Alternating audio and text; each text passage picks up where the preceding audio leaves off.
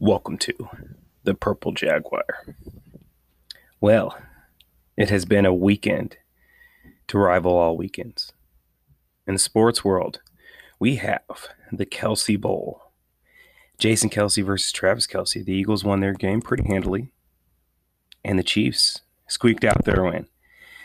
We're going to talk briefly about these games. We're going to talk about the breaking news today and some coaching hires. And uh, let's get into it.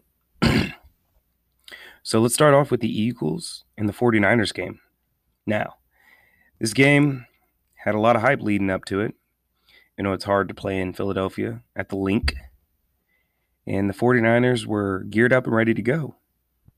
Unfortunately, some events happened during the game quickly that kind of snuffed out the competitiveness of this game, and that happened on a fourth and three.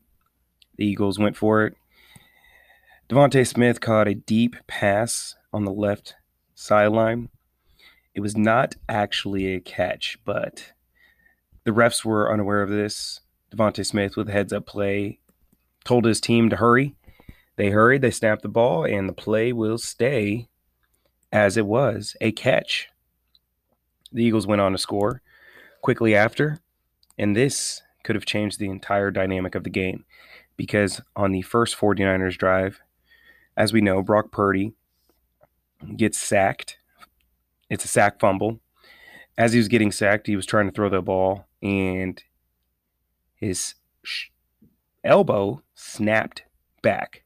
It was an crazy play. So what happened was, as he was getting ready to throw the ball, the linebacker, I think his name is Hussein or something like that, Hussein, something, hits him on the arm and knocks the ball loose. But then as he's trying to throw the ball forward, his momentum takes his arm back forward and sl- hits the ball like 10 yards down the field.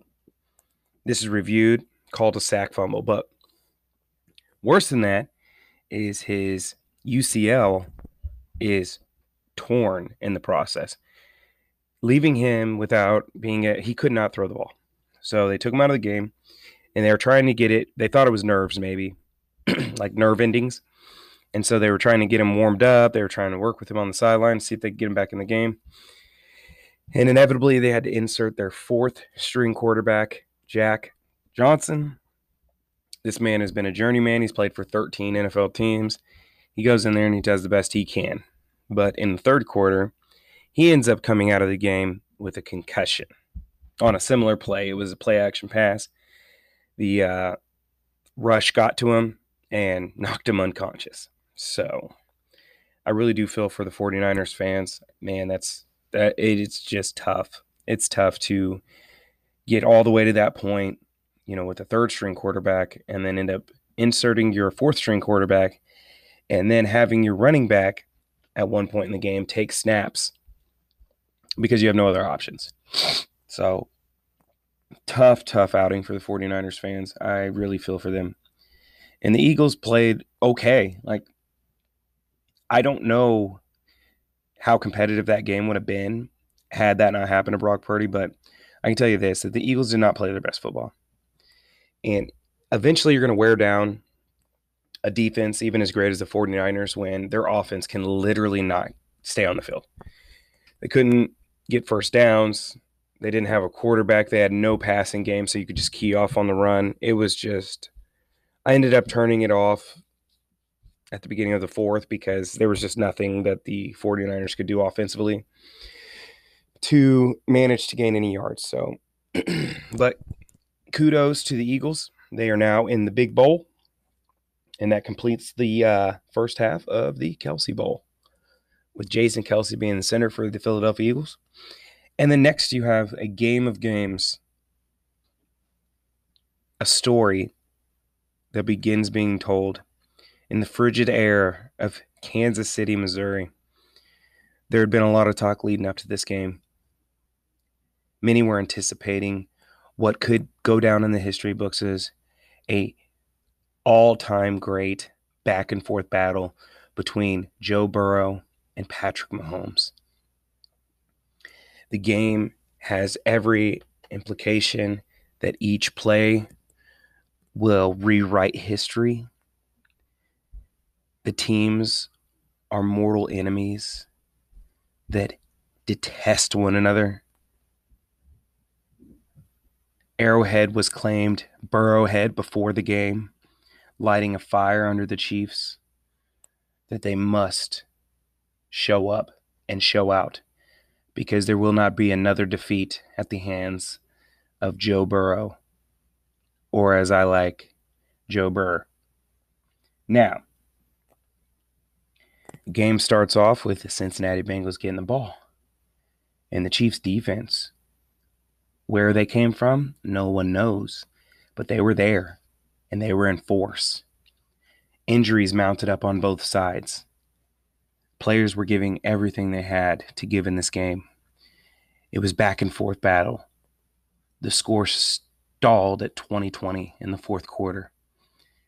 And there was a feeling that whoever had the ball last would be the one to claim victory on this day. And that, in fact, was the Chiefs that had the ball last with 30 seconds to go after a punt return of 27 yards that set them up with field possession right at the 50 yard line. They needed to get 20 yards to kick a decent field goal that had a shot in this frigid air. And on a third and five, Patrick bleeping Mahomes wrote his name in infamy as he scrambled hobbily to the right and was two steps out of bounds when he was pushed by a Bengals defender, garnering a personal foul and a 15 yard penalty that set the Chiefs up for a 45 yard field goal at the gun to win. Now, it wasn't, that dramatic. There was actually terrible refing, terrible refing on both sides. Um, the game did have a, quite a bit of injuries. Tyler Boyd went out. the Chiefs were down three receivers by the third quarter. And uh, yeah, it was a rough game to watch. I you could almost feel how cold it was there as these players were, you know, freezing Seemed like Patrick Mahomes became more hobbled as the game went on. It was rough. But the Chiefs did win. They were able to they were able to limp out of that. And again, kudos to them for completing the prior said Travis Kelce, Jason Kelce Super Bowl. Now, it is exciting. It is bittersweet when you get to these last games of the NFL season it becomes more, I guess, repeated the uh, things to talk about because there's not as many teams. But we did have some breaking news.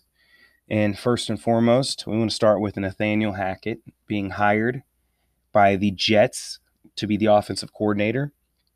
This seems to be a play to try to get Aaron Rodgers. We'll see how that works out. You know how I feel about these older quarterbacks. We also have had Sean Payton now be traded to the Denver Broncos.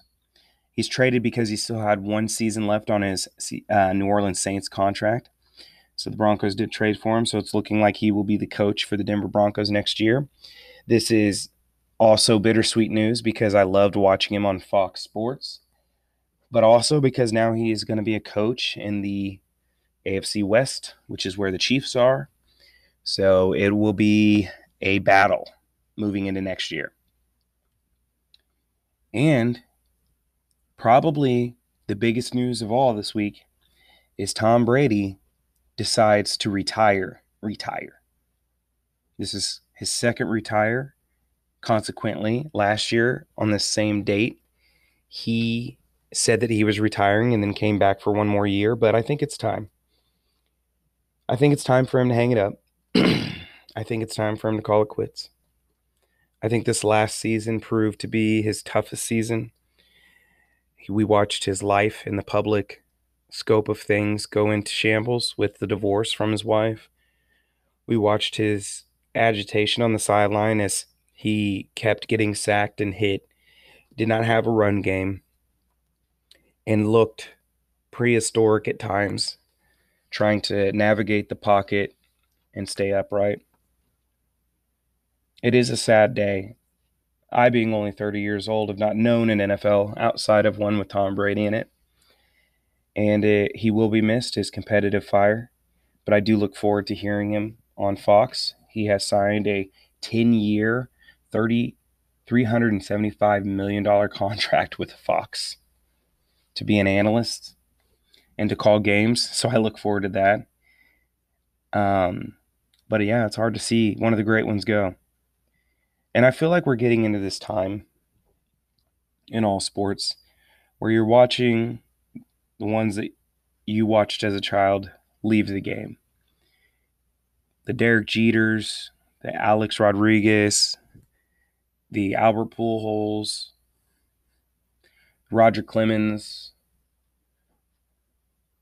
the Kobe Bryants, the Shaquille O'Neal, eventually the LeBron James of the world, Carmelo Anthony, Dwyane Wade, all these players that you grew up watching.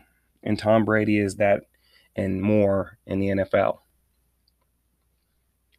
Many have compared him to Michael Jordan, have compared him to Tiger Woods, have compared him to the all time greats in every sport. And this is absolutely correct and quite frankly, the only way to describe this man. I am on record as not a fan of Tom Brady, but everyone, regardless of who their favorite team is or what their favorite sport is, everyone will have a reverence for greatness in any aspect. And he was great. You didn't always like him. You didn't like the way he yelled, barked. You didn't like the way that he always seemed to be there toward the end. He was always in position. But the work that he put in, the strictness of how he played the game, the expectation of his teammates, and the high level that they should play at was something that we all could respect. he will be missed. He will be revered. And I look forward to seeing him call games and seeing what his real thoughts are on the Patrick Mahomes, the Joe Burrows, the Trevor Lawrence, Justin Herberts of the world. It'll be good to get a take from the greatest as he moves into his next career.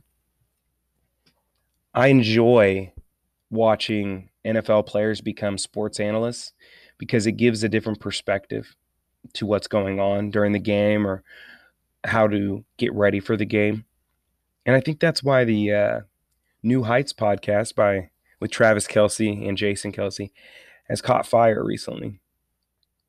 They give us an insight on um, what they go through, how they feel, kind of their thought process. It's um, broken down really nicely, and I always look forward to listening to their podcast. Sports is something that brings us all together, makes us forget the problems that we might have, brings that competitive fire that we once had back into our lives. We cheer, we laugh, we cry, we love, and we honor the sports that we get to partake in by watching and I don't ever want to take that for granted as a fan because least let's not forget that we were once children and we were once playing a child's game. and that be that gets reminded and we get reminded every time our favorite team steps out on the field or on the court for that matter and it's good to see, it's good to watch. But it's also good to understand that they have lives and expectations and families and problems and difficulties, and they are all human. One thing that I took away from watching football over the weekend was the Cincinnati player that hit Patrick Mahomes on the sideline and caused the uh, personal foul. Watching him cry on the sideline after the game knowing that He had made a mistake that could have potentially cost his team the game. And I felt something. I felt pity. I felt sorry. I didn't get as much joy from it because I knew that for my team to win, somebody had to make an egregious mistake. And it brings a real human element to this game that I think the cameras nowadays do a better job of filming. You get everything. I, we were watching football. Me and my family were sitting down over the weekend and watching football, and I heard more cuss words during the football game that was just picked up by the mics than watching a movie. You really feel the passion. You can hear it from the fans in the stadium, from the players on the field. If you can read lips, well, hold on to your lug nuts because you're going to read some vulgar language because these people care deeply. And it's more than a paycheck. And I love to see it from the teams that I watch and the players that play, the great ones, the ones that are playing for their last hope of being able to play. There was a wide receiver on the Chiefs team and we had three wide receivers go out of the game. But this wide receiver came in. His name was Marcus Kemp. Now, he's been a part of the Chiefs training squad for a long time and special teams. And he had 24 tackles and four receptions in his NFL career. He is slated as a wide receiver. And he caught a pass on, I think, second and 10 to get a first down in the second biggest game that you have in football. And he's ready to go. And I think that speaks to me as a fan personally and all of us. It's like you never know when it's going to be your opportunity to do something great. And you need to seize that moment and be ready for it.